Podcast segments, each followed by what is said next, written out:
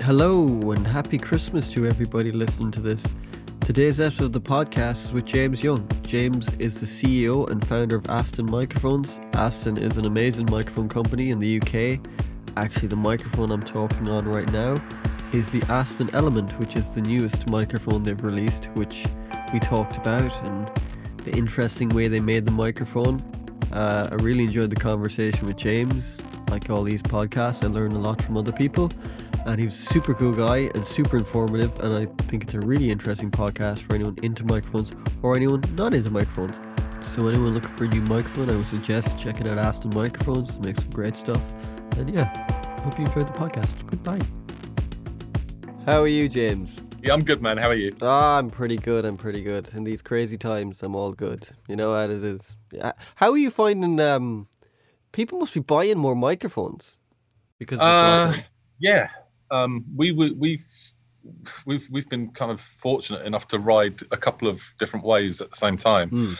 Our business was always was already growing rapidly before COVID uh, mm. came along. So uh, the first quarter of 2020, forgot what year I was in it for a minute there. I forgot a year. Jeez. Um, yeah, the first quarter was our biggest ever quarter. Last year was our biggest ever year, and then and then COVID's hit, and because I guess a lot of people are doing music at home, the sales have increased. I think, I think generally speaking, um, we've um, our market research and the information we're getting back from other companies is that uh, the microphone business is probably grown, depending on what sector it's in, mm-hmm. uh, twenty to thirty percent, something like that. Wow. But uh, which just you know, which would in any year would be a good year, but our, our, business has done a lot better than that because we were already growing rapidly, and I think the tech award that we won in January yeah. for the stealth really, really put our name on the, on the map in a way that it possibly hadn't been before, and the brand recognition's kind of suddenly hit that critical mass, so everybody kind of mm. is excited to be using our products and knows about us and talks about us. So it's been it's been a hell of a year, yeah. and the the cool thing about them is they look original. Like I love the way they look. They just look badass as well. They're not like like I mean I use a U47 clone and I like that you're just making products that are your own thing. You're not trying to go back and you know recreate these products and stuff like that, which are cool also. But you know that it's good to move forward in that area. I think. Yeah, and there's not a lot. I mean, there's there's not a lot of development in terms of the the aesthetics and design of microphones. Um, period. Really, I mean, there's some cutting edge stuff. When you're talking about 3D arrays and, and things like that. But the development of studio microphones has been pretty static, apart from some bells and whistles, um, for decades, if you think about it. And as you as you rightly point out, I mean, there are a lot of clones out there. Actually, the way the mic the, the way the mic market diversified and developed about mm, 30 years ago, I guess now, was that uh, we started to see for the first time on the UK market and worldwide OEM mics coming over from China, you know, decent copies coming over. And that's when, you know, your entry level condenser studio microphone dropped from six, 700 quid suddenly down to a couple hundred pounds. Yeah. I think I think maybe people aren't necessarily aware of that, but I, I remember going into Turnkey in London 30 years ago to buy my first condenser microphone after I've been using an SM58 for years. Yeah. And it was an Audio Technica 4033, which now is like less than 200 quid and it was 700 pounds and the shock mount was another 150 quid wow. um, so it cost me the best part of a grand to buy a 4033 oh 30 years ago God. that's the margins that these big companies were working on it's why those brands were so you know so mega rich is that the margins um, and the, the market share they had was, you know, ridiculous. I mean, it was huge. So uh, then the Chinese copies started coming onto the market, and it changed everything. Rode came along, and and kind of they were the first people that were. Uh, not perceived to be an OEM brand. Mm-hmm. I mean, although the the early NT1As came out of China, but they you know they they they progressively started to do more and more stuff in Australia, and they were the first brand to kind of go. Actually, we can build a, a decent quality mic and not charge the best part of a thousand pounds for it. And then you had Blue come along and companies like that, but but really nobody did anything with the design stuff. You know, I mean, they all they all still look like U87 clones, apart from Blue actually and Violet, who are a clone of Blue. Uh, but yeah. uh, um, but the aesthetics on on mics like like the Blue range and, and more recently uh, Lewitt, who, are, who kind of look a little bit of a nod to AKG, um, they are purely aesthetic Um, in other words, the, there's there's no there's no specific function to what they've done, whereas our aesthetics were driven by complete necessity, actually. Um, and I don't I don't know whether you know this, but my background before um, I did Aston was that I was the co-founder of SE Electronics. Oh, I did not know that, man. Yeah, so I, I, I, was the I was the co-founder, the, the, the the sales and marketing director. We did my company in the UK did all of the marketing, all the product development, all of the sales internationally, everything. And then we had a manufacturing partner in China who built products, and we built a um, part of the team that I'm that I that I have now with Aston and myself built SE Electronics over the period of 12 years until it was a, about five million dollar company. So it was it was, you know not not small but not big. Yeah, doing okay. Certainly, you know, for me it was good. and uh, and then we walked into a, a meeting and uh, with our with our Chinese business partners uh, back in 2014 now, uh, and they they just said to us, "Thanks very much for getting us to where we are today. Don't need you anymore," and tore up the contracts. Oh and because we'd God. done everything, yeah, when we went into it, we were so green because that started nearly 20 years ago. Um, we did all the contracts ourselves with them in an apartment in Shanghai. And so all of us, when we got back to the UK, our lawyers just went, "Yeah, you got no chance." So we actually lost everything overnight. We had to put our company into administration. Our houses were on the line, the whole thing. And it was at that point that we sat down and went, "What the are we going to do? you know, what do we do next?" This has been our whole lives, and we had. Uh, I am going to come back full circle to the design thing, by the way. All good. it's all good. And, and, basically, we got this outpouring of support from from all of the the UK pro audio community, producers, engineers, um, artists, who said, "Well, you guys built that brand. Everybody knows you did. You know, so do it again. Do it better. Do it, you know, make it your own brand. Don't have partnerships with anybody." That's how Aston started.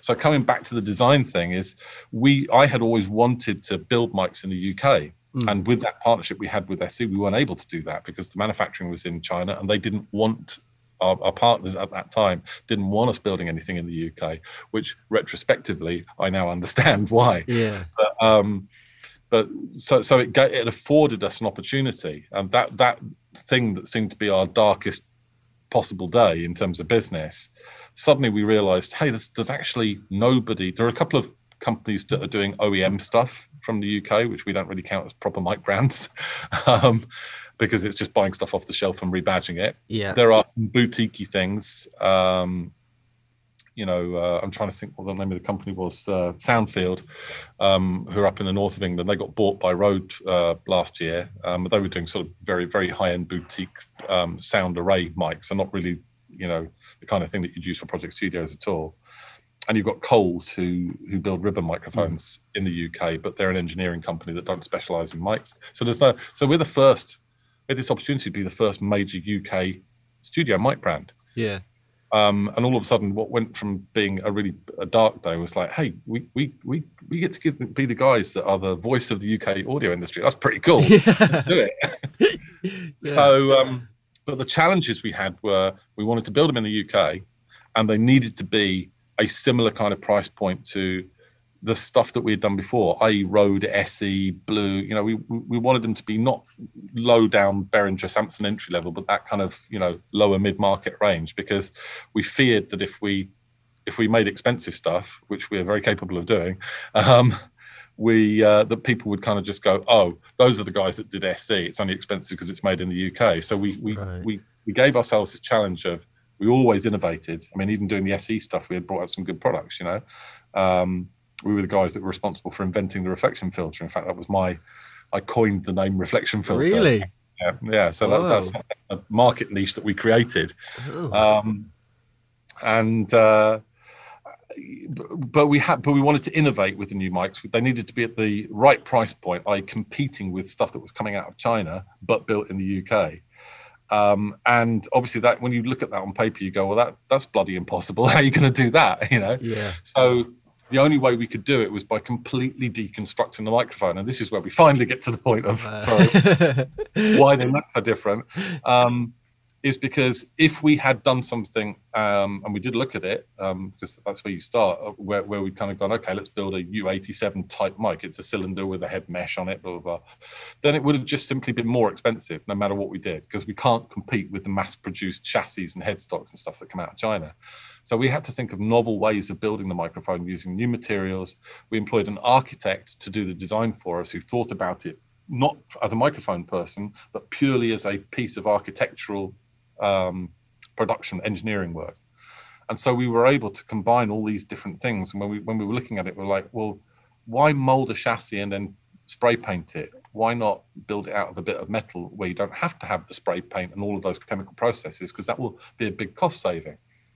Why why build a mesh head that's got this kind of brass wrap around and you have to prime it and paint it? There's, there's a lot of hand and material work goes into the head um, mesh heads, and they actually don't work very well because you always need a pop shield yeah. with these other mics, and if you drop it, it dents the head, the, the mesh head, and you've got to spend a lot of money replacing it, or it'll break the mic.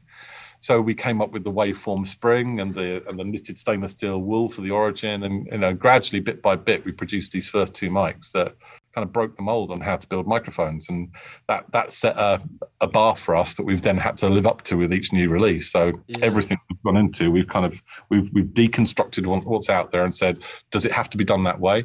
No. Okay. Can we do it better? And can we do it cheaper? Yeah. And the answer is usually yes. Yeah, I I think they look more expensive. Like they look, they don't look like the mics that are in that price range. When I seen them first, I was like, "Whoa, they look expensive. How much are they?" And I was like, "Whoa." I was like really surprised because, and they sound great. My friend has a spirit, which I, I have to get one of them eventually, but it, it sounds great. Like we were doing like mic tests ages ago with them, and you know, they're brilliant mics. So aesthetically, they're gorgeous looking, and you know, I think in necessity, it kind of almost worked in your favor that you needed to kind of think in a different way. That's the thing, is it? And and from a from a uh, from an architectural point of view, it did also from a sound development point of view, I mean, we we were very fortunate um, to kind of overshoot the bar that we were setting for ourselves in terms of audio quality because we knew we needed to be at least as good as the competitors, otherwise people wouldn't take us seriously. And very early on, we were like, "How do we do this? You know, how how are we going to reach out? We're not a big company. We're with three or four guys that have just been made bankrupt. You know, so how do, yeah. how do we do?" This? And I suddenly, it suddenly dawned on me that all of these producers and engineers that had given this outpouring of support, they they're people that work at the top of the industry. And I'm talking about people like Gil Norton, who did who worked with the Foo Fighters, and Chris Porter, who worked with David Bowie and George Michael, and Rik Simpson, who was Coldplay's producer for last five six albums, and so on, so on. And that's where where I started picking the phone up and going, "Hey, how would you like to helped me with listening to some mics to help us design these mics, and they all just went, anything we can do to help you get back on your feet, we'll do it. So it was it was a real, it was very humbling, and it was a great yeah. privilege to work with those people, and and we still do. And that's how the the, the Aston 33 panel started. Right. We started uh, with the Origin Spirit. We had 33 top producers and engineers who basically conducted a whole bunch of blind listening tests over a six month period with us. But these these guys basically uh, were the ears for us on the whole project. So that panel, we we didn't influence them in any way. At every stage, we would test capsules, we record audio files from five or six different mics. We'd send out those audio files numbered, so they had no idea what they were. Same with the electronics when we made variations there, and they would just feed back to us: this one's the best, this one's the worst. Here's why, and that would through a series of um, tests allow us to develop the, the, the microphones, and then we release the ones that they voted for at the, the, at the final stage. Yeah. And then of course they out to the press, and all of the press are going, "Holy shit! How the hell did you guys do? Have like three thousand dollar microphones?" It's like, cool, they designed it. so it was, I guess, a bit of good karma. Mm. Scary though, I can imagine it's very scary. Well, what was scary was doing this one. Actually, actually, yeah, that was scary because we we properly put our necks on the line with that. And after doing Origin, Spirit, Starlight, and Stealth, which is the one that won the Tech Award, um, we we kind of went. We found a way that we could do, that we could reduce the cost even further because uh, I didn't actually ever think that we'd be able to go underneath the Origin but we we we worked we worked out a way of doing it, and uh, which was based on the capsule, which I can I can talk to you about in a minute if you want to. But basically, with the marketing campaign for this, we were like, there's there's a whole bunch of people out there that know nothing about the Aston 33, and actually that is the coolest bit of the brand because the reason all our mics sound so good, they're not just eye candy, is because the people that designed the sound are the top people in the business, and they're nothing to do with microphone manufacturing. They're all the big producers and engineers out there that work on all the albums that you love, you know. Yeah. And we just hadn't told that story very well or managed to get it out to people. So we figured that if we if we went through the whole process live with the public, then it would kind of tell the story about the Aston 33 a lot better. And it would get a lot of people involved and vested in the product as well. But of course, the downside to it was if people hadn't liked it, we could still be here going through blind listening tests trying to build a decent mic, you know. So it was scary. We yeah. spent a year developing the chassis and the capsule and everything for the element before we put it put it onto the uh, the live voting tests that we did. Right we went through three three months or so of live voting tests for the general public. But I, I, can tell you, it wasn't until about a week before that voting process finished, and we realised that we'd finally made something that was going to win. Yeah, that I started to climb off the ceilings. it was cool. It was cool doing that, uh, doing the beta testing on it. You know, I was involved with like listen. it was good fun. I I enjoyed it. Kind of kind of every time you get a different kind of thing. It was it was it was interesting because you feel more kind of part of it then, and then you get then you buy the mic, and then you know you're like oh so. Yeah, cool. I, I enjoyed the bit. I enjoyed, I enjoyed the idea and the setup, and I enjoyed the end result. But I didn't enjoy the bit. The, the stress part. Three months. Yeah. So tell me about the element because it looks cool and I'm sure it sounds really cool. I'm dying to get my hands on it. Yes, well, we just you just you just briefly saw before we, we started on the call. We've got guys downstairs. The team are all putting together the voters editions, which is which are the ones that are going out to the people that actually got involved in the listening process. So those are all going out right now. Um, a bunch of people have already had them actually. So the pack. I don't know whether you can see this. Let me just uh, pull this down a little bit for a minute. But basically, oh, beautiful. We've, we've really gone to town on the packaging um, and made it a nice opening experience. Ah. Quite different to the stuff that's out there. The element, by the way, is getting a, a, a free 10 year warranty with it as well, which wow. no attached, just a free 10 year warranty. So that's it's got fairly good. The best in the business. So the voters packs get a little letter from from me thanking everybody for taking part, and then people that took part in it get an official certificate, um, which is kind of done on really nice card that you can cool and say you're part of the Aston Family Developer Panel. We've dispensed with all of the manuals and stuff in the in, in all of the mics now. So we just put a warranty registration card in and a downloadable manual, which is uh, saving uh, saving on waste. And then basically you get you get this box which has got the kind of three bits on the inside. The voters are getting a pack of stickers, so they're getting all of these window stickers and stuff in there. Um, the ones that are just standard stock, you just get one random sticker of these, and the others are available if people want them online. And then there's a couple of badges in there as well. So there's just there's a, lot, there's a load of goodies, you know. um, so you've got, and of course, the mic actually comes with a shock mount and a pop shield. So if I start, if I start with the mic, and then we can we can talk about how this was designed as well because it was it was quite a process. It's a beauty to upset them downstairs because they're going to have to polish this all up and reseal it again. It's all brand new. But that's the, that's the mic. So cool. Um, and again, you'll notice it's it's it's very different to anything else that's out there. It's different from our other products as well. And the reason for the chassis design is not we, we didn't just go let's something that let's make something that looks like a 1970s Braun Razor. we uh, the, the chassis is very, very dependent um, on the sound that we wanted to create. It has a big impact on the sound, and I'll I'll I'll come to that in a second when I've shown you the other bits. So we, we then designed our own shock mounts. There's no OEM parts. There's nothing off the shelf here. Um, with with with nearly all of the the sort of lower cost mics that you get out there, things like the shock mounts and the pop shields are just um, you know they're from OEM Chinese manufacturers and they just back bundle them with the mics. This is all custom built for this product. So you see, it's got a little slot in the side there. Oh yeah, cool. And these little tabs on them. So basically, you just slot the mic in, and the tabs go into the side like that, and then you just press, and it and it's. Oh, that's great. And it's stuck on there. So it's really, really, really simple, very strong.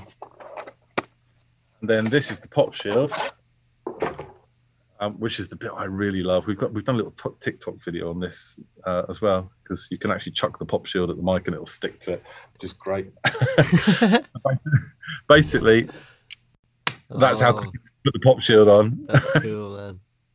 and the nice thing about it as well, because I'm a guitarist and so I'm, I, I'm doing vocals, guitar, vocals, guitar all the time, swapping and changing, and it's really annoying having to kind of put pull the pop shield away, take it down, put it back again. Yeah. So designed it specifically so that the return on the pop shield allows you to just kind of go, oh, I want to do guitars now, so let's just get out of the way. Oh, and you, that's cool. On, on on that, so it just sits stored out of the way while you're doing your vocal takes and guitar takes. That's handy. Yeah. so handy. and the magnets are all shielded from the capsule, so you don't get any interference if people worry about that. There's no there's no magne- magnetic interference with the polar pattern on the mic.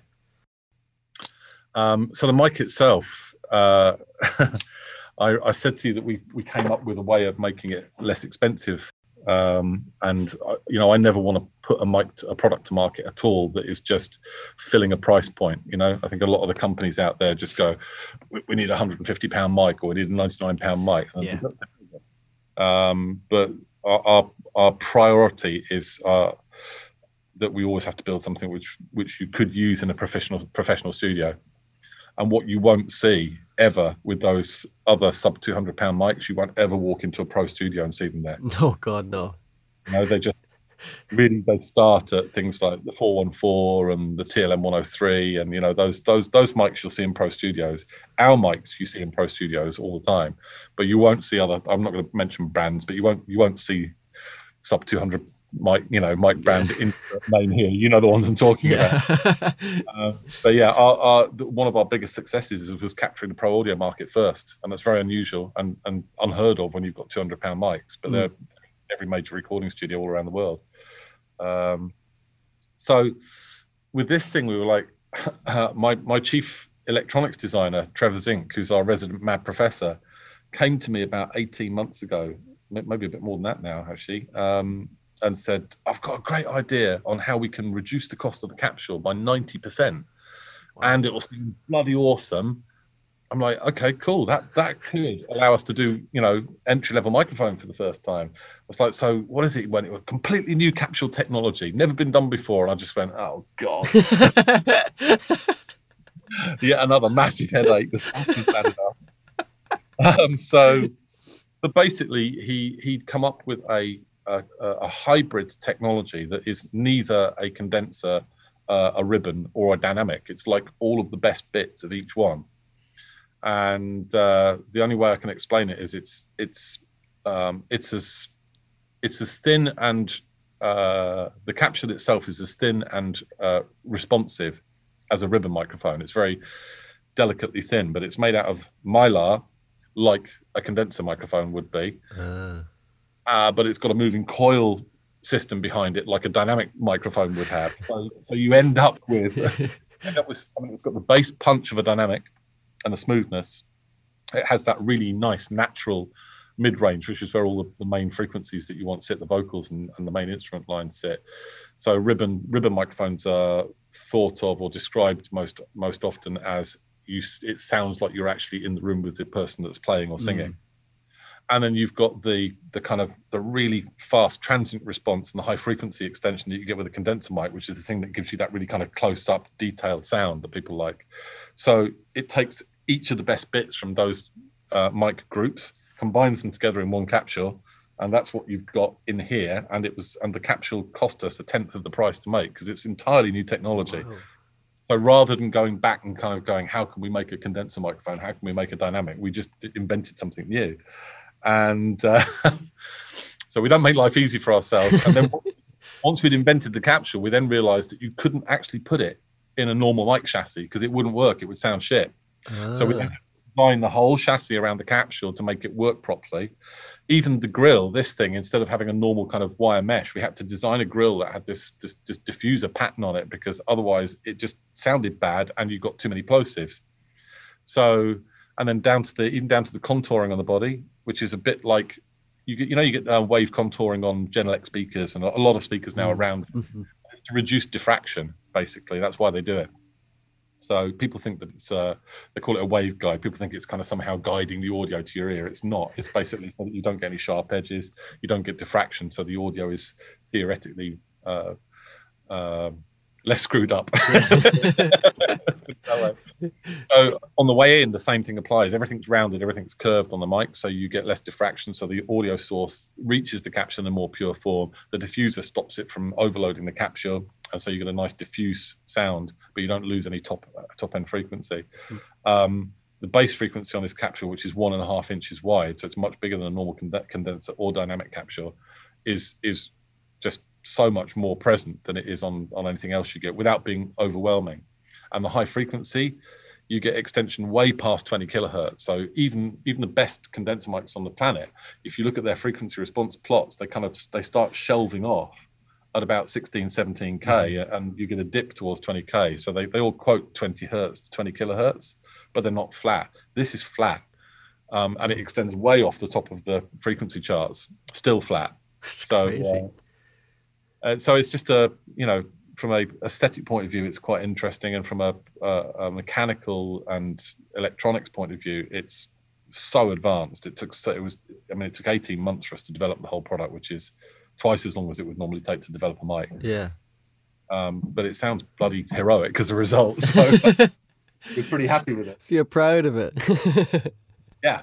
uh, yeah, it must be a lot of work though, like designing all that stuff and you have the sound and everything. You know, it's it's cool that you're doing something that's different because there's just so many, like we were saying earlier, there's just so many of these clones of, oh, and they're great looking, they're cool, they sound good, but it's just a bit exhausting of like, oh, here's another U47 clone, you know, I mean, uh, you know, so it's, it's, it's, and your mics look original, so that's, they stand out.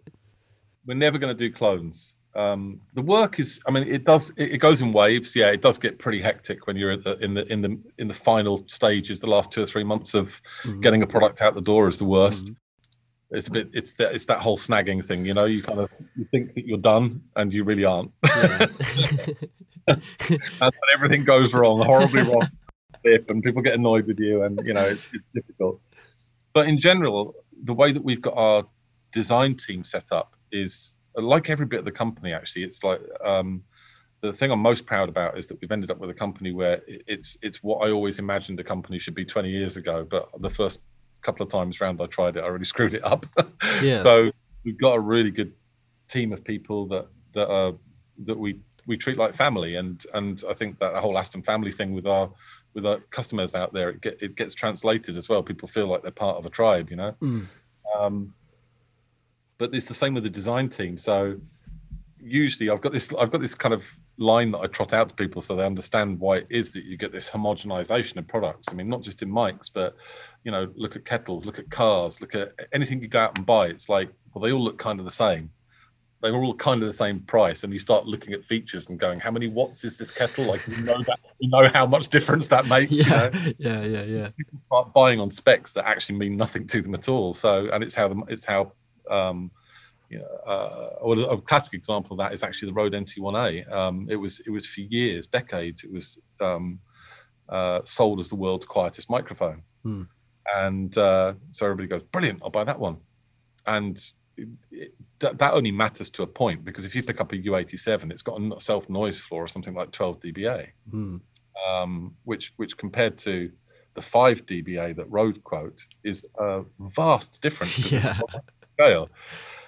But just to put it in perspective of how, how much we've done with this thing, this is now officially the world's quietest mic. 3.48 dBA. Wow. So it's it's significantly quieter even than the Rode. Um, but yeah, so our design team basically, uh, this thing that I trot out to people is look, companies uh, you hear of engineering or marketing driven companies for example or sales driven and you've always got this interplay between sales marketing and engineering you know and, and it's who pushes the hardest that, that drives the product in a certain direction um, engineering companies are always the ones that engineering driven companies are always the ones that go bust because yeah. you know they're driven by people that are, are, only interested in building rockets you know so yeah. So basically, sales guys want a product that does everything for a pound, you know, and they don't have to think about it. Marketing people want the product that it's the only one that does this, and nobody else can do it. Yeah. and engineers want to build space rockets and they don't give a shit how much it costs. So somehow you have to kind of manage these three groups of people together to get a product out the door. And it's why so many products end up being the same thing because you have to make compromises and concessions. But the way that we do it is effectively I have oversight over the different teams, the, the marketing, the sales, the production engineering teams, everything. But individually they don't they don't get together until after we finish the product. So we get together as a group to then discuss how we're going to market and sell, and you know, yeah. discuss the engineering stuff as marketing terms once we've done the product. But before that, they all work independently and they all have complete freedom to think of whatever ideas they want to put on the table. Right. And so you don't get this kind of watering down of ideas. The engineer is allowed to be a rocket scientist, and my my job is basically to go. That's a great idea. We can afford that.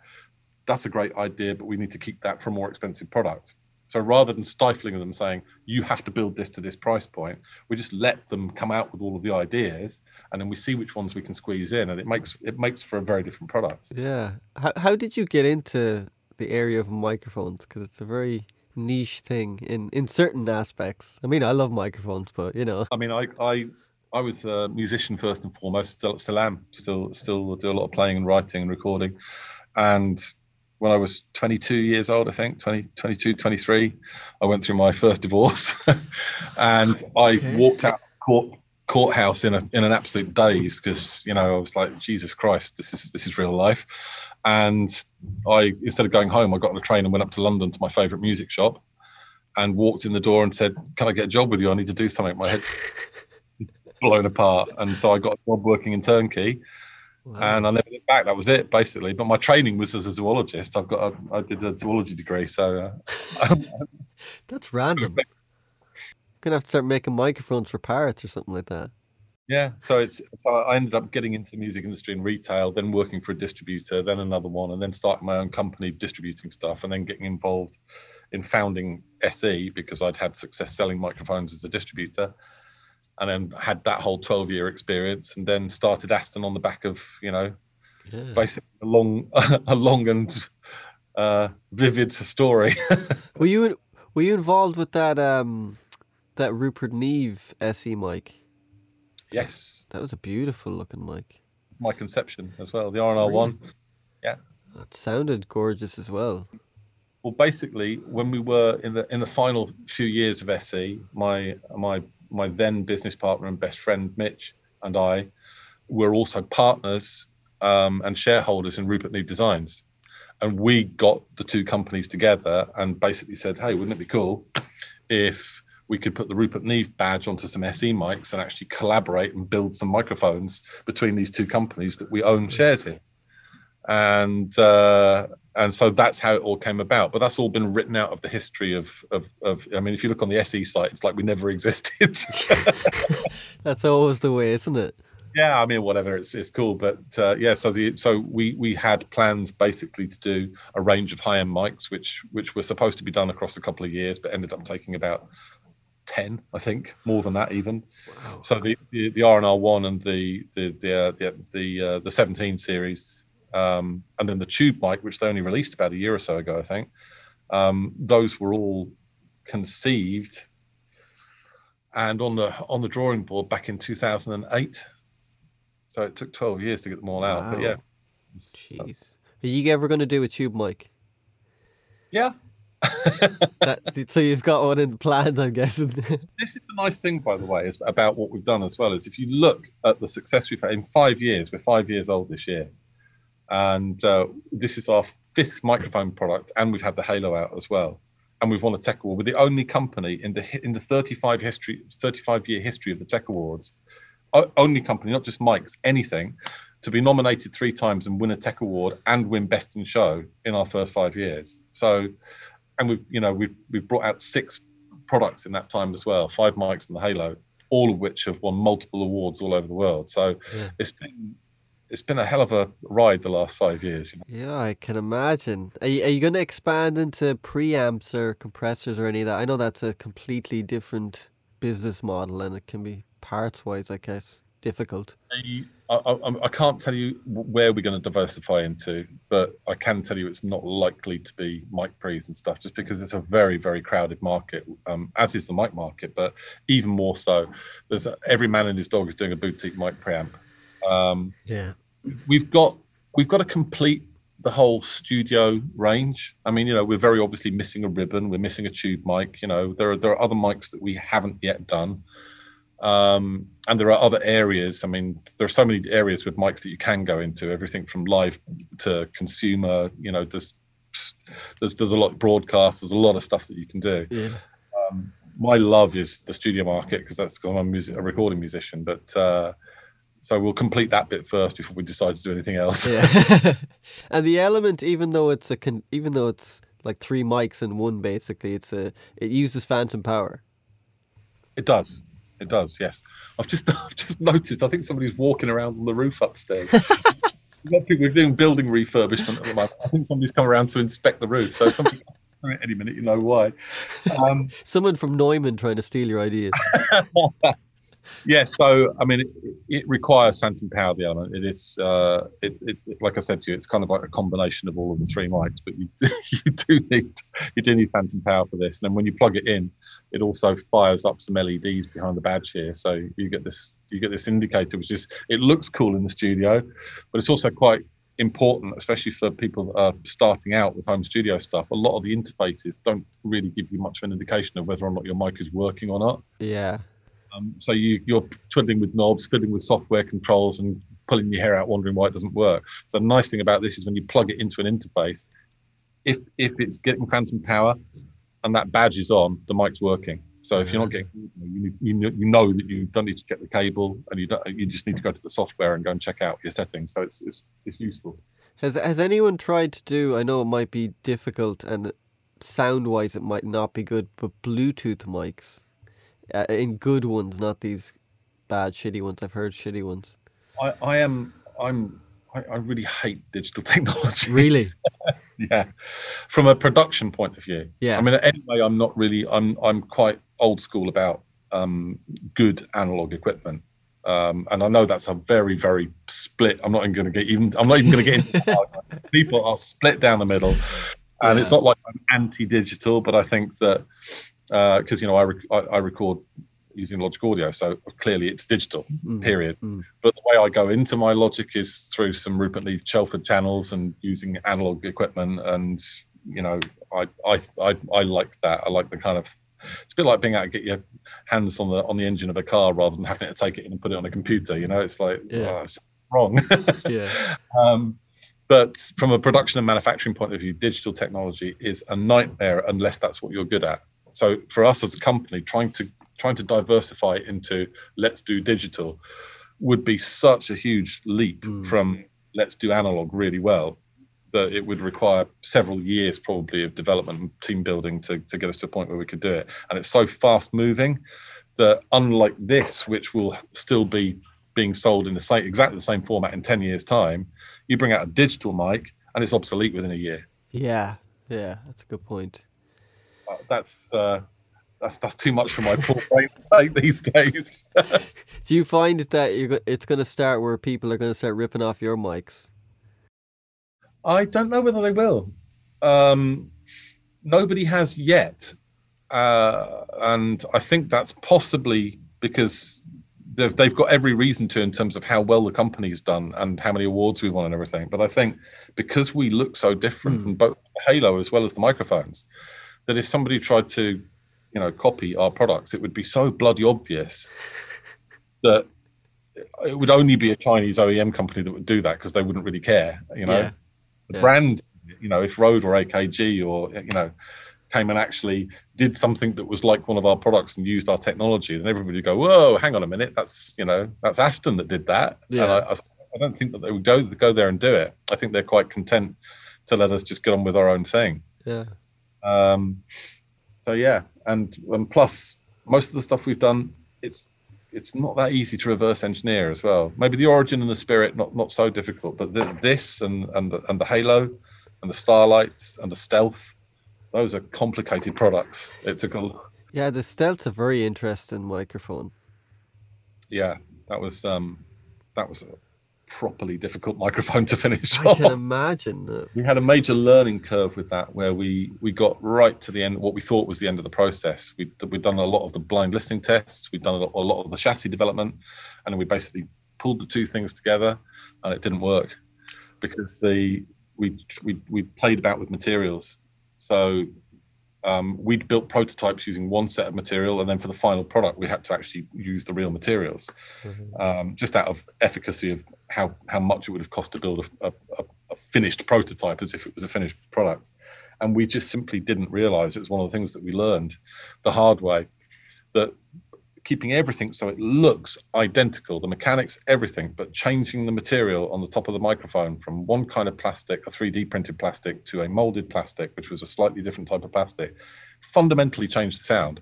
And we had to, we suddenly had to go, oh shit, and completely do all the sound development again because we had no idea that was going to happen. So there are, there are some big pitfalls along the way with these things, you know? Yeah. Stealth, stealth was good because it was a classic, a classic Aston development. We started off going, okay, there's a really, we think that the cool area of the market sector at the moment is the SM7B, EV RE20, large format dynamic mic. Lots of people on YouTube using them. Yeah. Let's not do a tube mic because, you know, we think that's the way to, to, to go yet. And so we went after that. But as soon as we started it, we realized that there's some fundamental problems with that market, i.e., the mics are capable of doing only one thing and they don't suit everybody's voice or instruments and you've got to go and buy 150 pounds worth of Cloudlifter to get them to work. Yeah, yeah. Went, let's add some voices. Let's stick the preamp in it. Let's same money so that you're getting all of that stuff for the same money. Yeah. And then we, we release it to market, and you know, hey presto, tech award. So, yes. How did you come up with the name Aston? I, I thought Aston Martin. That's the first thing I thought. Um, yes, we don't discuss that. it got us into a little bit of trouble early on actually because we we just uh, we were just we're quite close to a little village here that's called Aston. Uh-huh. And so there was a reminder every time I, dro- I, I drove home, and and our sales director Alan went, you know, that's a that's a cool kind of British sounding name, you know, sounds kind of cool, blah blah blah, and so a bit James Bondy, you know. So yeah. we yeah. that's a cool brand image, and people will kind of, you know, they'll they'll they'll they'll be able to associate it more than calling it, you know, whatever. I was going to try and think of something, but I won't. it would have come out wrong, I'm sure. So, but only a few months after we'd launched the brand, uh, we we got the call from Aston Martin saying, "Nah, no, no, no, you don't." Really?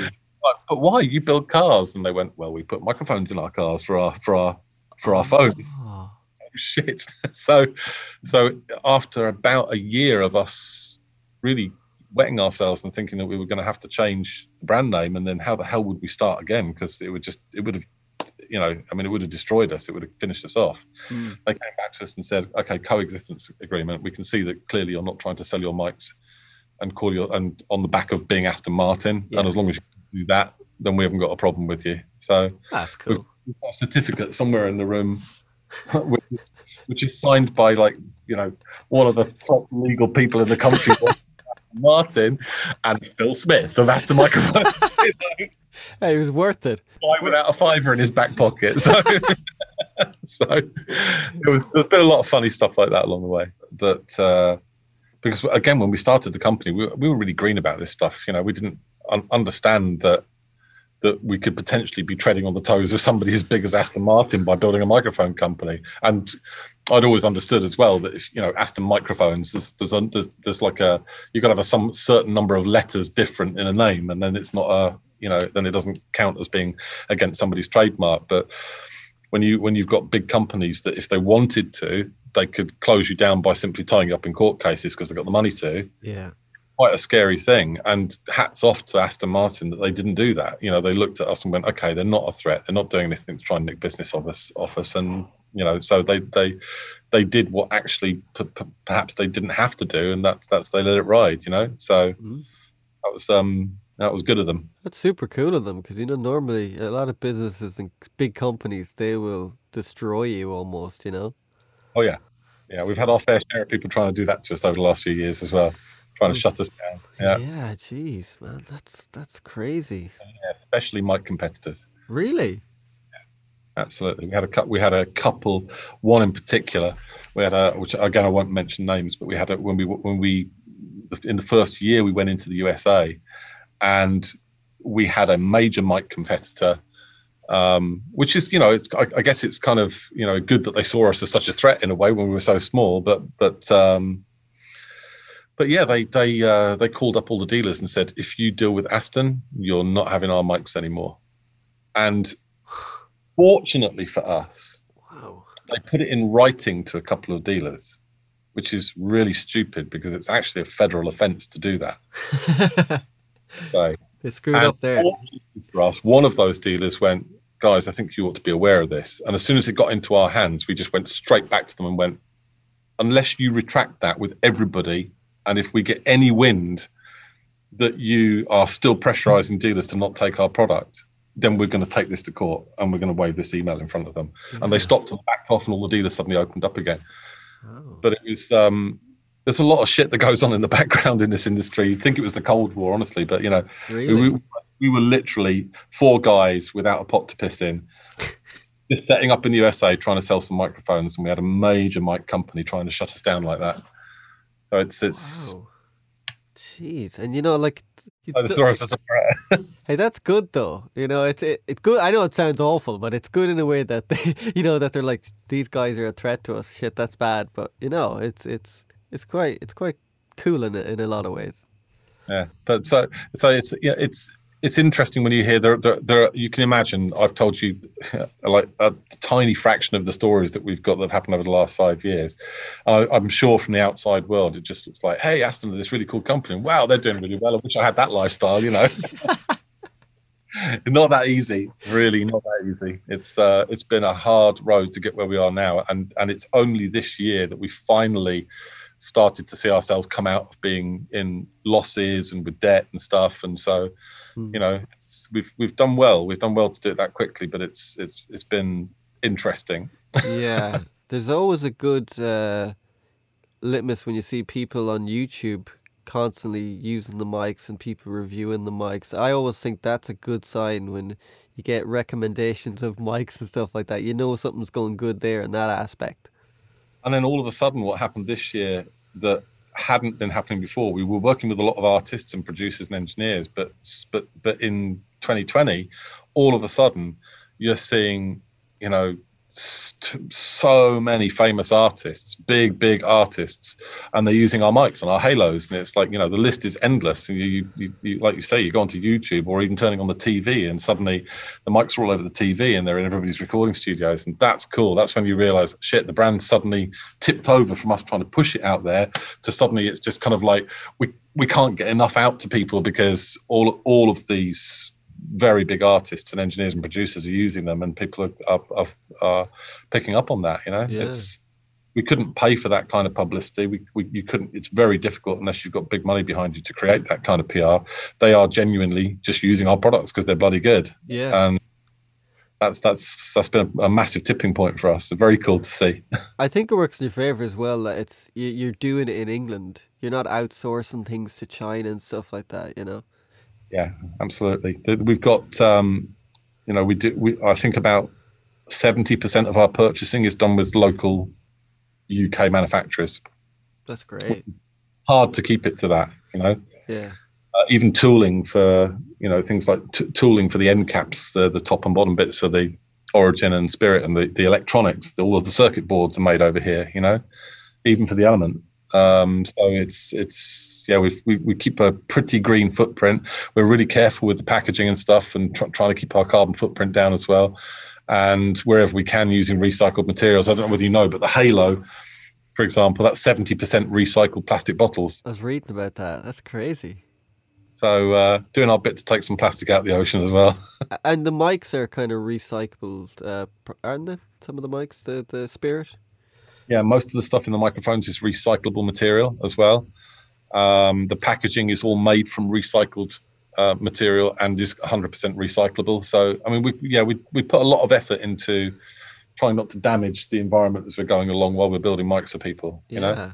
Hey, how can people not like you? Come on, that's cool. You got great mics. You're saving the environment. It's all good, man. We're doing our bit. We're doing our bit. You know, it's it's it's important, I think. But uh, but yeah, it's. I, I think that uh, to answer that question, uh, a lot of people still maybe unbelievably, if you if you're into Aston, you know about us. A lot of people still don't know about the brand. You know, right? There are, there are the, the, the big companies out there like like Blue and AKG and Roland and what they've been around for so long. Oh, not Roland, sorry, Rode. Um, they've been around for so long that. Um, to get to a point where you reach that critical mass where you're just on somebody's shopping list because they've seen the name on on so many cookies on so many websites and so mm. many so long. You know we don't have that kind of marketing budget. So we're reliant, very reliant on product placement, word of mouth, people talking about it, and that's that's what seems to have started happening in 2020, which is cool. That's that's the nice thing is that the previous four years of us just doing our best seem to have finally paid off, which is which is nice to see. Yeah, it's all good, man. Um, I'm dying to get the mic. Hopefully, this mail will come soon, and I'll get it. And I can try. I was hoping I'd have it today, and I could have it there and be talking into it, but I'm. All right. I, I, will make sure. it's all good, man. Well, um, thanks so much for your time. I really, I could probably talk to you for hours, but you're busy, and I don't want to be annoying you. So, it's uh, really, really enjoy. And your beard is so lustrous. I'm liking that beard. I had a beard, I had a beard similar, and I shaved it a few days ago, and I'm instantly regretting it. Dude, that's harsh. I had hair like yours about three years ago. Oh, did well. you? That and grew the beard instead. Yeah, yeah, yeah. The beard looks good on you, man. it's getting a bit bushy. I need to get in, I need to get one of those lockdown haircuts that you can't get. So are you doing that? Are you do are you putting the oil and then the beard oil in it and all that shit? Yeah. no, I tried that for a while and I just can't be asked. Dude, me too. I put it in my beard and it got into my mouth, and the whole day I'm like, oh shit. well, it's just too much effort, you know. Every now and again, if it's too itchy, I'll put some moisturizer on and walk away. That's about it. oh man, well, thanks so much for this. I really appreciate it. It was great, great talking to you. Good. It's been really good. All right, dude. Thank Take you. care, brother. Have a good day. Bye. Thank you.